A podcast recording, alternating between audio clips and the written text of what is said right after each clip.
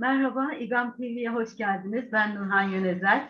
Yeni ve önemli bir göç gündemiyle birlikteyiz sizlerle. Biliyorsunuz engelli bireyler e, özellikle zorla yerinden edilme ortamlarında çok fazla, belki de en fazla risk altındaki gruplardan biri. Bu e, dünyaya baktığımızda 2020'de e, zorla yerinden edilmiş olan toplam e, 8.4 milyon kişiden tahmini 12 milyonu engelli bireyler. Biliyorsunuz engel e, mülteci olmak çok zor dünyada, ülkemizde. Ama engelli mülteci olmak çok daha zor. Şimdi biz bugün bu konuyu ele alacağız. Konuğumuz Türkiye'de engelli mültecilerin koruma ihtiyaçları araştırmasının yazarlarından, yürütücülerinden Yıldız Teknik Üniversitesi öğretim üyesi ve İGAM Akademi üyesi doçent doktor Fulya Memişoğlu. Fulya Hanım hoş geldiniz. Hoş bulduk, günaydın. Nasılsınız? Siz nasılsınız? Ben deyim. Çok teşekkür ederim. Çok teşekkür ederim Nurdan Hanım. Ayrıca bu fırsatı verdiğiniz için de ayrıca teşekkür ederim. Sizin de bahsettiğiniz gibi bizim için de e, önemli bir çalışma oldu bu. Engelli mülteci haklarını e, Türkiye'de nasıl güçlendirebiliriz? Sadece mülteciler açısından değil, genel olarak engelli bireylere yönelik hak erişimi açısından önemli bir çalışma oldu. Ya, gerçekten e, mülteci olmak gerçekten zor mülteci kadın olmak zor, mülteci engelli olmak zor. Bu araştırmayı e, hangi proje kapsamında, hangi motivasyonlarla e, yaptınız? Ne zaman başladı? Projeyi geçen sene yürüttük ve sonlandırdık. Yaklaşık bir 6-8 aylık bir süreç sonucunda ortaya çıktı. E, Danish Refugee Council, Danimarka Mülteci Konseyi'nin açtığı bir çağrıya yönelik e, hazırladık İGAM, İGAM Akademi olarak. E, o şekilde başvurduk. Bunun dışında e, Afgan Göçmenlerle Dayanışma Derneği, e, Af, e, Kayseri'de bulunan ve e, İzmir'de bulunan e, Suriyeli e, Göçmenlerle Dayanışma Derneği iki temel e, ortaktı bu projede. Bu açıdan da tabii önemliydi çünkü hem e, engelli mülteciler adına bir araştırma ortaya koymayı amaçladık ama aynı zamanda mülteciler tarafından yürütülen iki Türkiye'deki önemli yerel e, STK'yı da güçlendirme projesiydi bu. O açıdan da şey olduğunu düşünüyorum, bir katma değeri olduğunu düşünüyorum. Şimdi e, hani şehirlerin engelli dostu olmadığını biliyoruz Türkiye'de ama e, genel olarak Türkiye'de engelli dostu bir ülke değil. Bu, bu açıdan e, şunu sormak istiyorum. İlk araştırmaya başladığınızdaki görüşlerinizle e, araştırmanın tamamlandıktan sonraki görüşleriniz arasındaki en önemli fark neydi? E, aslında Türkiye'de engelli hakları ile ilgili son derece kapsamlı bir e, hukuksal çerçeve var. E, Türkiye. En baştan itibaren Birleşmiş Milletler e, engelli bireylerin haklarına yönelik sözleşmeye de üye ve buna yönelik e, kurumsal ve yasal düzenlemeler de yapılmış. Tabii e, uygulamada sorunlar olduğunu biliyorduk. Ama mültecilerle ilgili temel sorun şuydu engelli birey engelli birey mülteciler için sayıları, onlara yönelik veriler, Türkiye'de ne kadar acaba mültecinin, mülteci engelli bireylerden oluşuyor? Bunlarla ilgili ciddi bir e, bilgi eksikliği vardı. Bazı yapılan akademik çalışmalar var, e, daha politika güdümlü çalışmalar da var. Fakat bunların çoğu bir taraftan da geçici evet. altındaki Suriyelilere yönelikti. E, mesela Afganlara yönelik hiçbir çalışma e, yoktu. Bunlara yönelik e, biraz daha aslında belki de çalışmayı özel kılan konulardan bir tanesi biz hem Suriyeli e, sığınmacılara hem Afgan sığınmacılara e, odaklandık. Belki birazdan bunu detaylandırırız ama proje kapsamında görüşme gerçekleştirdiğimiz yaklaşık 300 kişinin yarısı Afganlar ve Suriyelilerden oluşmaktaydı. Küçük bir grupta Irak ve İran'dan e, gelen sığınmacılardı. Peki bir e, şey bu araştırma herhangi bir genel e, bir sayıya ulaşmamıza yol açtı mı yoksa örnekleme yöntemiyle olduğu için ancak kendi araştırdığınız e, bireylerin, mültecilerin sorunlarıyla mı yüzleştiniz? Şimdi örneklemden e, örneklerimiz dediğim gibi yaklaşık 300 kişi bunun 15 tanesi de uzman görüşmeleriydi. E, amacımız bir genelleştirme yapmaktan ziyade bu e, özellikle İzmir, Ankara ve Kayseri'de yürüttük bu çalışmayı. Burada ulaşabildiğimiz e, STK'ları engelli olarak kayıtlı ve bizimle e, bu çalışmaya katılmayı kabul eden kişiler e, ya da e, engelli bireyler ya da onların yakın aile bireyleri e, aile e, bireyleriyle gerçekleştirdik bu görüşmeleri. Ee, dediğim gibi hani amacımız bir genelleştirme yapmak değil Türkiye çapında. Fakat tabii ki ortaya çok ortak sorunlar çıktı. Ee, ve bu sorunların büyük bir kısmı aslında sizin de bahsettiğiniz gibi sadece engelli mültecilere ait değil, Türkiye'de yaşayan tüm engelli bireylere ait sorunlar. Ben şahsen çalışma başında e, Türkiye'de bu alanda savunuculuk faaliyetleri üreten birçok e, STK var onların biraz daha hani mülteci hakları, e, engelli mülteci hakları konusunda da aktif olmasını bekliyordum. Bu konuda mesela biraz bir boşluk olduğunu gördüm. Bu boşluğun tabii nedenlerini biz raporda irdeledik. Yani bu mülteci olduklarından değil sadece biraz önce bahsettiğim gibi hani verilerle ilgili bir eksiklik olduğu için erişimle, o kişilere erişimle ilgili sorun var. E, mülteciler açısından da hani bu dernekler kimdir, nedir e, böyle bir iletişim kopukluğu ortaya çıktı.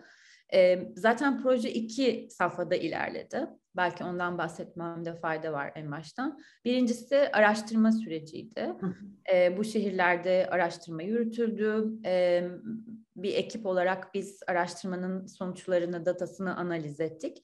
E, ve bunu yapmaya başlar başlamaz savunucu, savunuculuk faaliyetlerine de e, başlandı. Diğer ekibimizin bir kısmında e, işte hem uluslararası kurumlarla hem yerel e, ulusal düzeydeki STK'larla, kamu kurumlarıyla birebir e, çalışmanın bulgularını paylaşmaya başladı. E, yani bu ikisi eş güdümlü ilerledi. Hem bir araştırma projesiydi bu hem de bir savunuculuk faaliyetiydi aslında. Şimdi araştırmaya gelirsek tabii bence çok heyecan verici onun bulguları, çıktıları. Özür dilerim. Farklı e, bir çatı altında baktığımızda e, engelli mültecilerin e, en temel sorunlarını nasıl sıralarsınız? Yani nasıl bir tablo ortaya çıktı? Belki biraz önceki sorunuza da bir cevap niteliğinde olsun. Öncelikle biz mesela kadın ve erkek dağılımını örneklerimizde çok elde edemedik. Daha çok erkek e, mülteci bireylere ulaştık. Yani yaklaşık bir yüzde 65, yüzde 35 gibi bir e, oranımız vardı. E, mesela kadınların bu açıdan ben daha görünmez olduğunu e, zaten hani bunu diğer mülteci çalışmalarında da e, bazen karşılaşıyoruz ama özellikle bu alanda e, ciddi bir e, cinsiyet dağılımı açısından bir şeyle karşılaştık. E, metodolojik bir engelle karşılaştık. Kadın çünkü evinde o yüzden. Ee, çok büyük ihtimalle bu e, bu bu şekilde. İkincisi e, ulaştığımız engelli bireylerin büyük yani e, nasıl genç ya 18 yaş altında ve biz onların direkt aileleriyle görüştük ya da 18-25 yaş arasındaydı. Bu, bu da önemliydi. Hani bazı e, bireyler Türkiye'ye geldikten sonra ekstra engeller e, olmuş ya da savaş nedeniyle ekstra engelliler e, ya da doğuştan engellilermiş. Bu açıdan e, örneklememiz e, çeşitli sonuçlara varmamızı sağladı. Yani sorunlar açısından e, temel sorun yoksulluktu, yardımlara bağımlılıktı ve bu tabii ki şunu e, gündeme getiriyor, istihdama erişim. Bireyin e, ailesinde de bu çeşit istihdama erişimle ilgili ciddi problemler vardı. Bu da tabii ki de kişinin bakımıyla ilgili temel hizmetlere erişimini e, engellemekte. Bu yoksulluk konusu bence ciddi anlamda ele alınması gereken bir konuydu. Çünkü hatırladığım kadarıyla yüzde on, yüzde yirminin aylık geliri e, 0 ve 500 TL arasındaydı. E, bu ciddi bir rakam. Bunun dışındaki kişilerin de zaten geliri asgari ücretin Şimdi engelli bireylerle ilgili biz daha sonra hizmetlere erişim, hizmetlere erişim gibi çeşitli sorular sorduk. Ama aslında birçoğu e, sağlık hizmetlerine erişimde de, eğitime erişimde de hep bu alanda kalıyorlar. Yani fakirlik, e, yoksulluk sorunu hepsinde temel bir şey olarak karşımıza çıkıyor. E, genel olarak e, benim genelde yürüttüğüm çalışmalarda zaten bu bulgu sıkça karşıma çıkıyor. E, sağlık hizmetlerine erişimle ilgili e, ciddi sorunlardan bahsetmediler. Yani sağlık hizmetlerine erişmekte e, bir e, ciddi bir sorun yoktu. Fakat dediğim gibi örneklerimiz genç insanlardan oluşuyordu ve eğitim ihtiyaçları e, önemli bir konuydu. Eğitime erişim de yüzde onda kaldı. E, bu da ciddi bir problemdi. Özel eğitime erişim çok daha düşüktü. E, rehabilitasyon merkezleri gibi e, özel ihtiyaçlara yönelik merkezlere erişim düşüktü. Ve e, bu beni ikinci konuya getirecek dil bariyeri. E, tabii dediğim gibi sadece Suriyeli sığınmacılarla görüşmedik. Aynı zamanda e, büyük bir Afgan e, grupla da görüştük. E, her ne kadar bazı hizmetlere erişimde e, Arapça artık e, Arapça konusunda işte e, birçok kurumda tercüman olsa da Afganlar için bu hala çok limitli. Bu da hizmetlere erişimini oldukça sınırlıyor. E, dil bariyeri dil bariyeri de bu açıdan e, ortak bir sorundu. O sağlık hizmetlerine de erişmeyi sınır. Yani Kesinlikle. sağlık hizmeti verilse bile dil bariyeri yüzünden e, ulaşmak mümkün değil zannediyorum. Erişmek mümkün değil. Evet yani e, aslında bütün alanlarda iki e, ortak sorun dediğim gibi yoksulluk yani sağlık hizmetine gidebilmeniz için otobüse binmeniz gerek.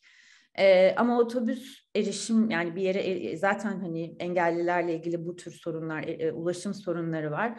E, eğer otobüse binemiyorsanız taksiye binmeniz gerek ama taksi için paranız yok. O zaman zaten sağlık hizmetine erişemiyorsunuz.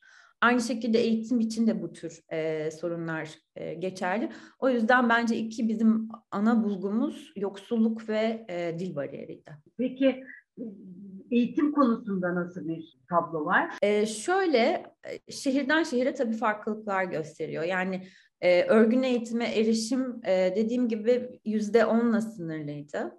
E, ama biraz tabii bu Covid dönemiyle de alakalı bir durum olabilir. E, bunu da zaten araştırmamızda altını çizdik.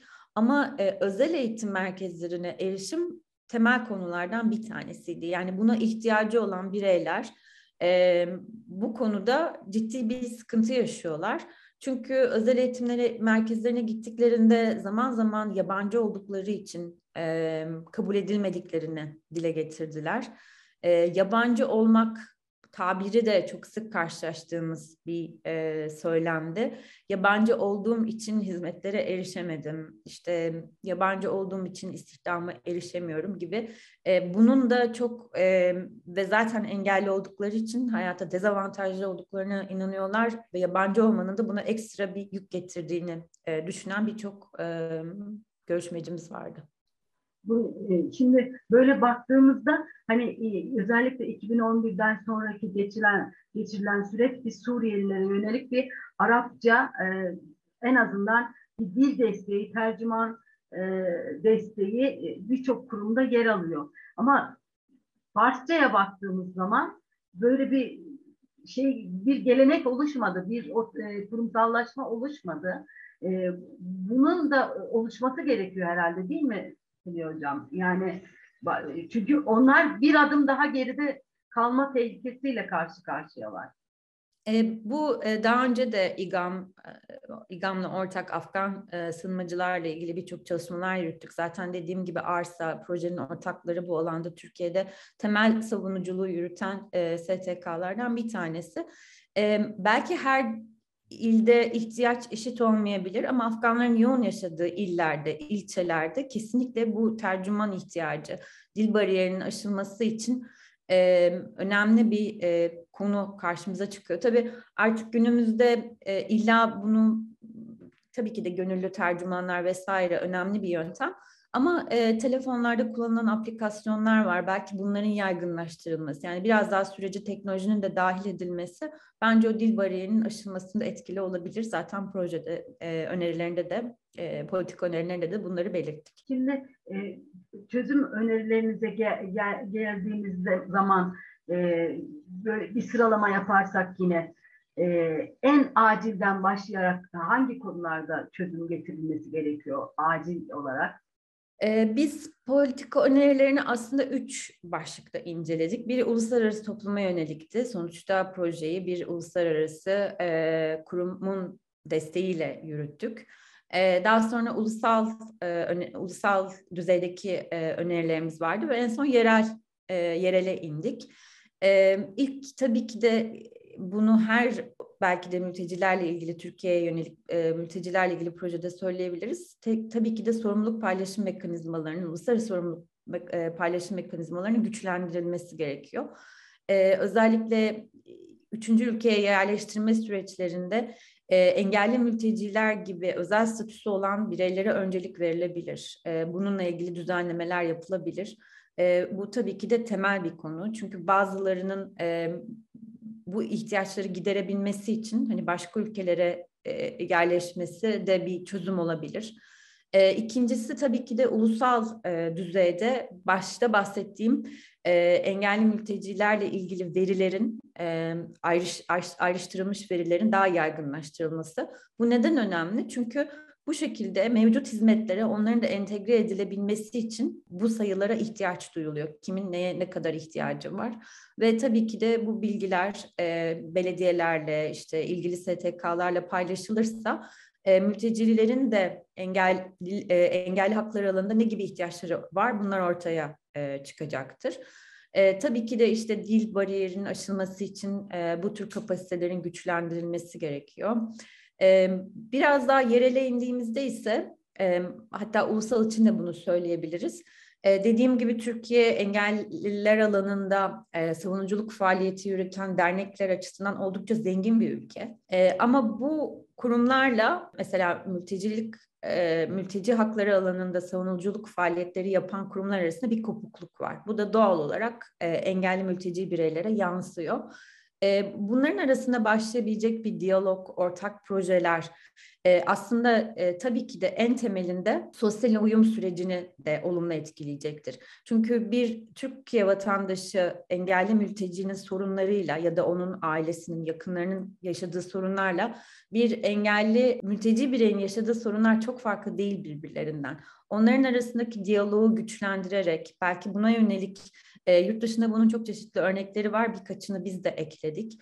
E, biraz daha bunu ortak sorunlar üzerinden ortak gündem yaratma, kaynaştırma faaliyetleri e, ve tabii ki de bahsetmedim ama psikososyal destek de bu sürecin en e, önemli et, etme şeylerinden bir tanesi, ayaklarından bir tanesi. Çünkü birçok kişi e, günlük hayatında zaten psikolojik e, desteğe ihtiyacı olduğunu dile getirdi. E, bu açıdan iki grubun bir araya getirebilecek ve bunu da tabii ki de dediğim e, kurumlar aslında yapabilirler. Buna yönelik projeler geliştirilebilir. E, temel politika önerilerimiz arasında yer almaktaydı. Yurt dışındaki örneklerden bahsettiniz. Bu, bu konuda model olunabilecek örneklerden biraz söz edebilir misiniz? Uygulamada nasıl işliyor bu konu? Ee, şöyle işte tam olarak bahsettiğim gibi mesela İngiltere'de birkaç e, bu tür uygulamaya denk geldim. Şimdi aslında tabii genelde hep engelli mülteci birey odaklı bakıyoruz. Bu arada bu bahsettiğim işte mülteci engellerin data eksikliği yüzünden e, daha gö- görünmez olması Türkiye'ye özel bir konu değil bu arada. Bütün uluslararası literatürde bu anlatılıyor. Avustralya'dan tutun İngiltere'ye kadar birçok ülkede zaten bu konu e, bir sorun. Bazı kurumlar orada şu tür önemli e, şu tür e, inisiyatifler geliştirmişler daha aileleri güçlendirmeye yönelik. Çünkü bir mülteci birey, bir, bir engelli bireyin sonuçta bakımından sorumlu bir kişi var. O kişinin de tüm hayatı etkileniyor bu süreçten.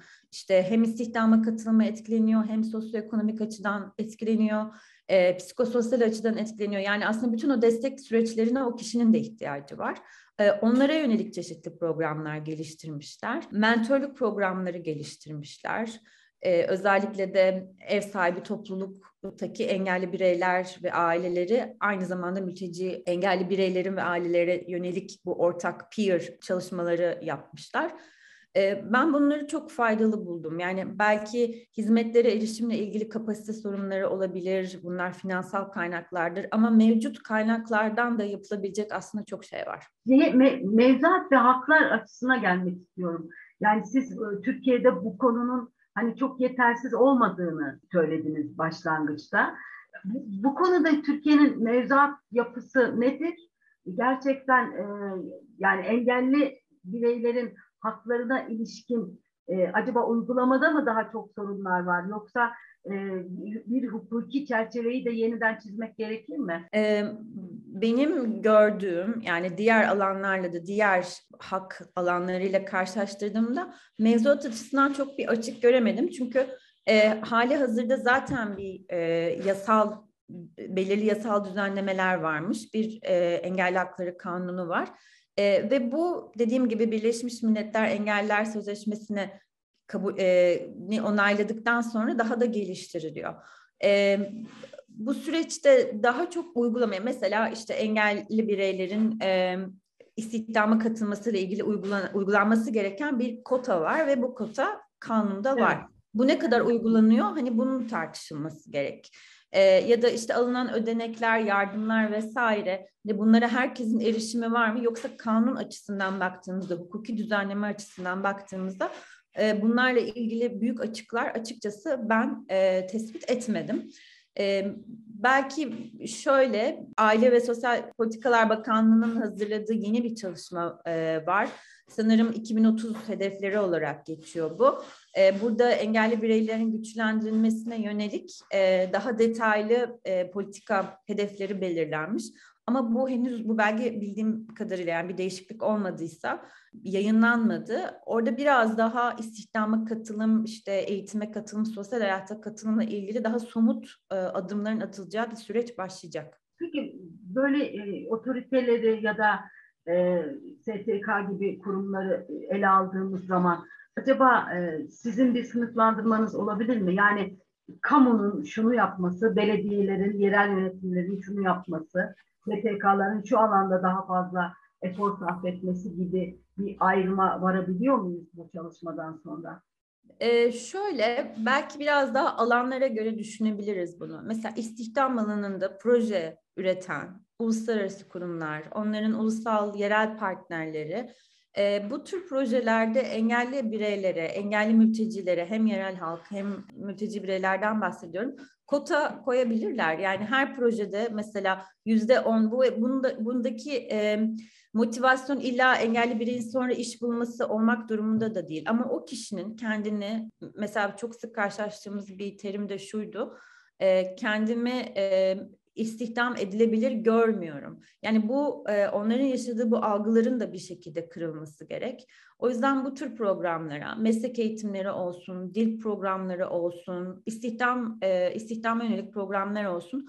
Bunlara yönelik bence engelli mültecilere yönelik kesinlikle bir e, pozitif ayrımcılık mı diyelim yoksa bir kota uygulaması getirilebilir. Birçok ilde belediyeler engelli e, bireylerle ilgili kapsamlı çalışmalar yürütüyorlar. Yani yerelde de biz bunun aslında hali hazırda bir şey olduğunu görüyoruz, düzeni olduğunu görüyoruz.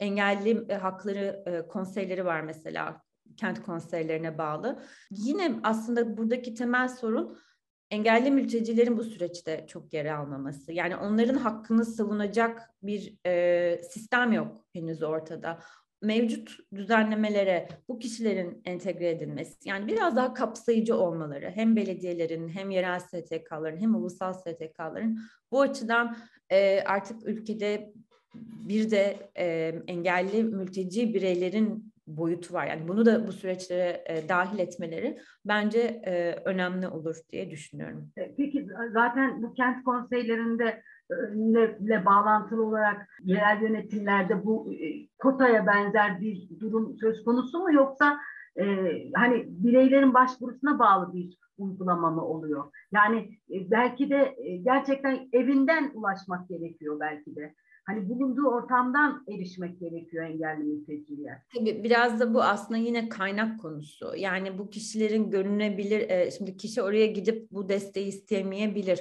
Ama bir saha çalışması sonucunda e, bu süreçler hangi hanede engelli yaşıyor, yaşamıyor bu, bunlar tespit edilebilir. Ve yerel düzeyde bunu yapmak nispeten daha kolay olabilir. Ulusal düzeyde yapmaya çalışmaktansa.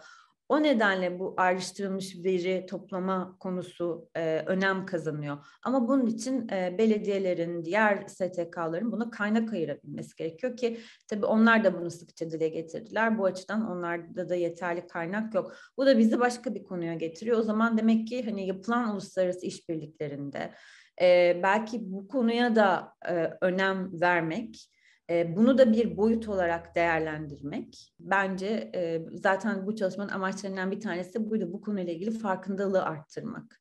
Yani bir de böyle bir sorun var e, ve bunu da dahil edebiliriz gibi düşündüm. Uluslararası ilişkiler anlamında diyorsunuz değil mi? Yani yani ne burada aksayan nedir ve tam öngörünüz nedir uluslararası ilişkiler açısından? Yani evet. bireylerle ilgili. Türkiye yani bu bahsettiğimiz hiçbir sorunun Türkiye'ye ait olmadığına kesin e, kanaat getirdim.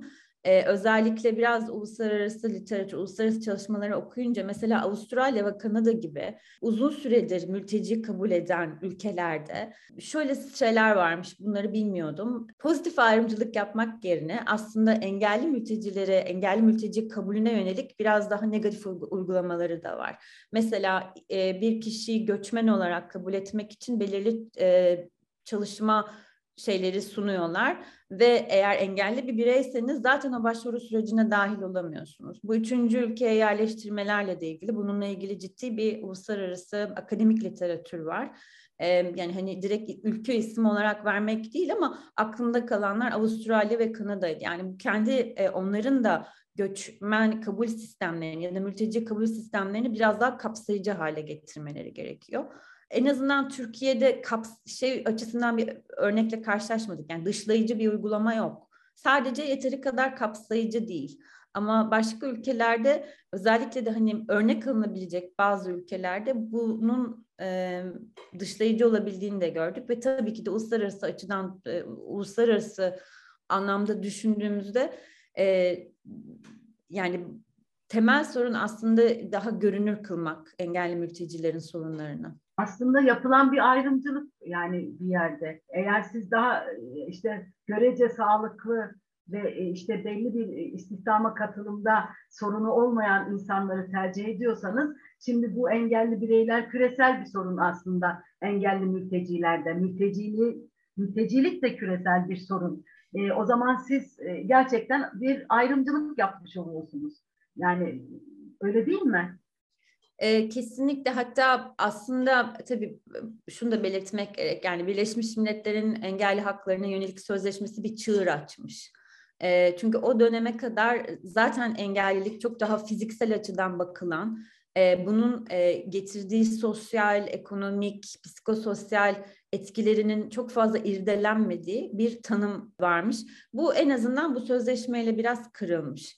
Ardından Birleşmiş Milletler Mülteciler Yüksek Komiserliği de bu burada daha fazla çalışma yapmaya başlamış. Yani aslında bahsettiğimiz son 15 yıllık bir süreç. 15 yıllık süreçte bu konu daha fazla gündeme gelmeye başlıyor. İşte e, çeşitli hassas gruplar arasında engelli mülteci bireyler de eklenmeye başlıyor. Birleşmiş Milletler e, Mülteciler Yüksek Komiserliği'nin çalışmalarında. E, görünürlü, görünürlüğü eşit oranda artmış mı? Hayır ama en azından konuya yönelik biraz daha önem vermek, bu alanda politika uygulama şeyi biraz daha uluslararası anlamda ön plana çıkmış diyebilirim. Yani inşallah önümüzdeki 10 sene bu konu biraz daha yaygınlaşır. Türkiye'de ama öyle bir ayrımcılık yok. Zaten kitlesel akımla gelenler var. Benim şimdi bir model oluşturmak gerekirse diye, şimdi sizinle konuşunca aklımda hep o. Bir model oluşturmak gerekirse Türkiye özelinde belki de e, gerçekten e, engelli mülteciye yerinde ulaşabilecek bir e, kamu desteği gerekiyor. Yani hem rehabilitasyon ve psikososyal destek açısından hem ihtiyaçlarının belirlenip e, belki de istihdama yönlendirilmeleri açısından. Böyle bir model nasıl oluşturulabilir sizce? Belki iki taraflı bakmak gerek. Yani tabii ki de hani evden çıkamayacak durumda olan kişiler dediğiniz gibi onlara yönelik e, direkt e, evlerinde sağlanacak hizmetler daha faydalı olabilir. E, buna yönelik işte e, son zamanlarda özellikle de istihdam açısından geliştirilen bir model var. Evde e, yapılan işler, home based work dediğimiz işte dikiş nakış olsun e, üretime yönelik yani e, mesela kooperatifler bu açıdan birçok belediye STK şimdi kooperatifleşme süreçlerine girdi. E, belki bu tür biraz önce aslında kastettiğim biraz buydu. İster şey bir proje olsun, direkt istihdama e, katılım olsun.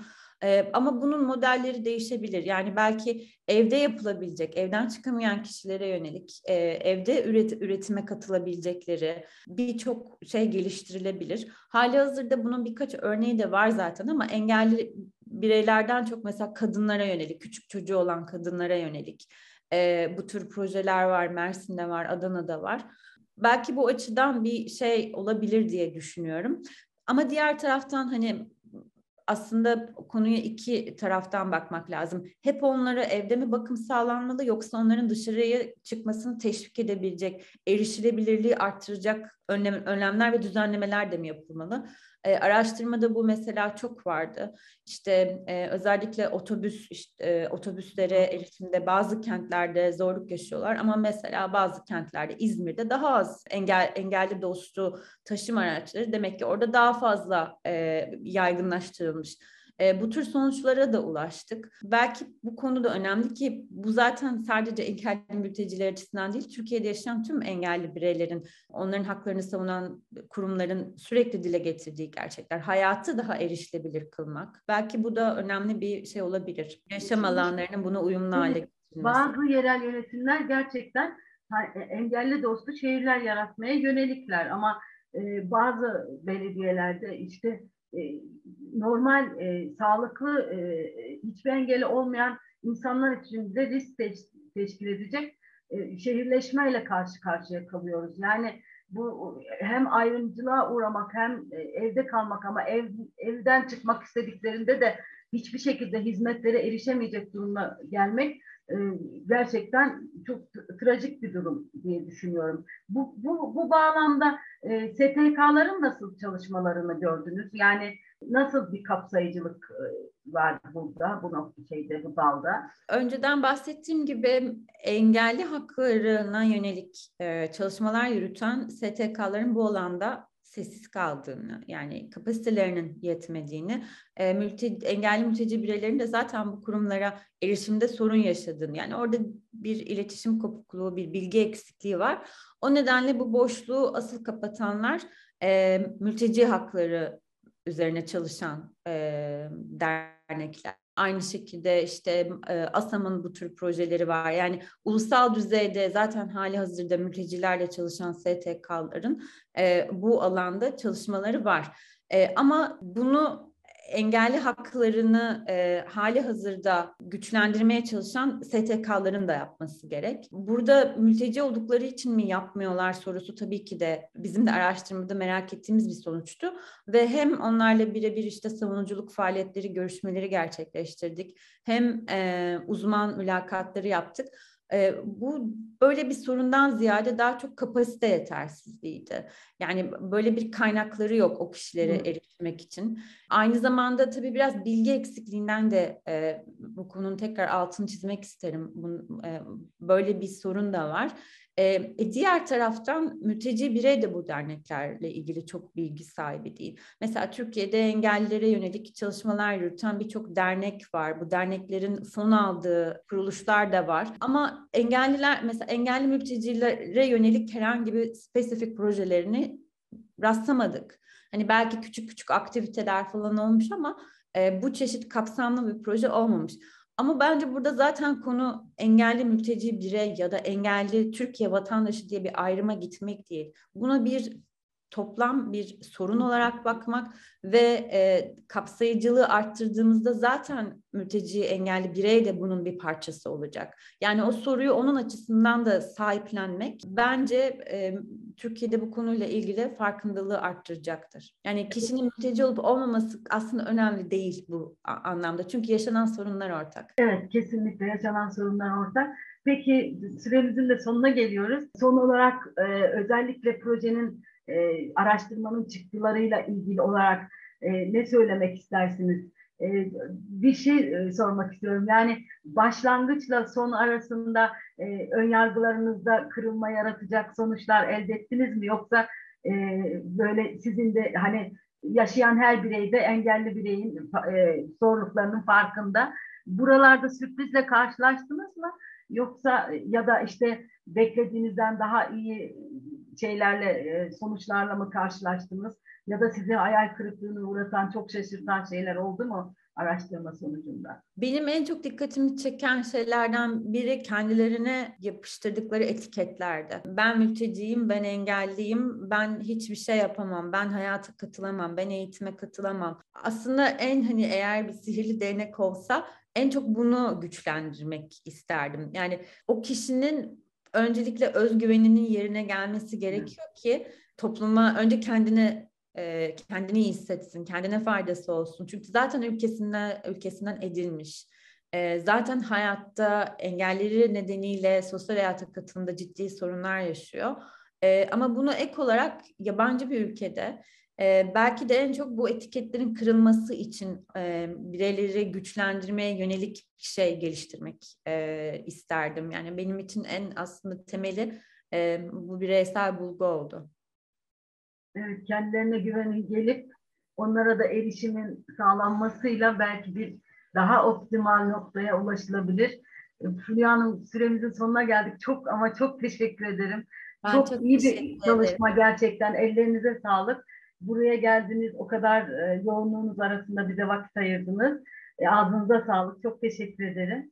Ben çok teşekkür ederim. Güzel sorularınız için çok keyifli bir sohbet oldu. Umarım birçok kişiye ulaşır bulgularımız. İnşallah, inşallah. Sevgili izleyiciler, İzlam izleyicileri, dinleyicileri, e, bugünlük bizden bu kadar. Gelecek hafta saat, e, pazartesi günü saat 14'te tekrar görüşmek üzere. Bizi podcast'ten de izley- dinleyebiliyorsunuz biliyorsunuz. E, o zamana kadar sağlıcakla kalın. Çok teşekkür ederiz. Görüşmek üzere.